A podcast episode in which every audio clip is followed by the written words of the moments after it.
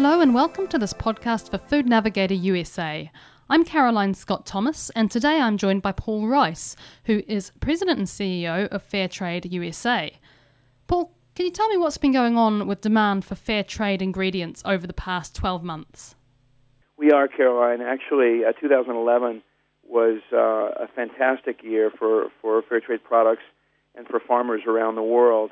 Uh, we saw um, a 30% jump in coffee imports into the U.S. under fair trade terms. Uh, cocoa jumped 156%.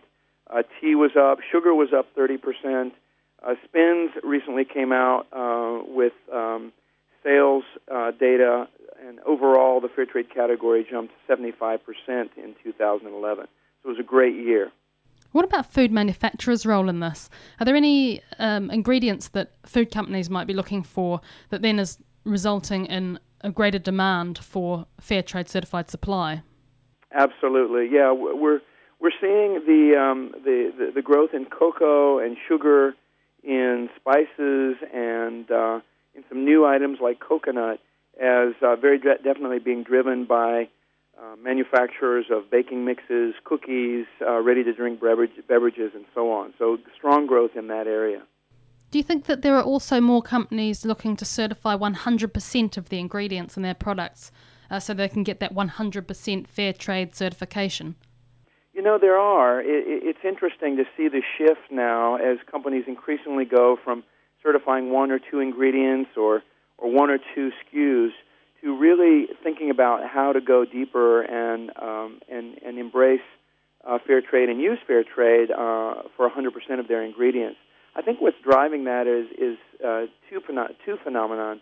One is the uh, desire by companies to really secure the supply chain, and um, uh, they're finding in fair trade uh, a way to go deeper, to go more direct, to create greater traceability and transparency in their supply chains, to form a direct connection with producers, and in so doing, to form a much more secure access to long term, high quality uh, ingredients. And so, fair trade is being seen as a way to strengthen that supply chain. Uh, the other side is obviously the consumer side, because as consumer awareness and demand for fair trade products grow, companies see uh, 100% fair trade as a way to really distinguish and differentiate their brands and and um, uh, appeal in a much uh, more meaningful way to that sustainable or conscious consumer.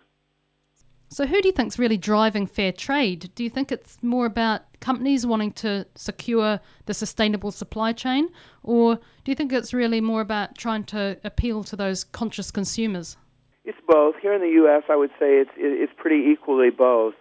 Uh, companies are taking the initiative and and uh, and putting these products out there, and I think you know, again, it's it's about supply chain security, and it's also a bet that the conscious consumer category is is growing and will reward them. And and the flip side of that is the conscious consumer category is growing here in the U.S. People are looking for great products that uh, improve lives and, and protect the environment, and and in fair trade, they're finding a very powerful statement of that, and so they're rewarding companies that are putting those products out there. So I would say the two very definitely go hand in hand here in the U.S. market. Okay, well, thank you so much for joining me today, Paul. This is Caroline Scott Thomas for Food Navigator USA.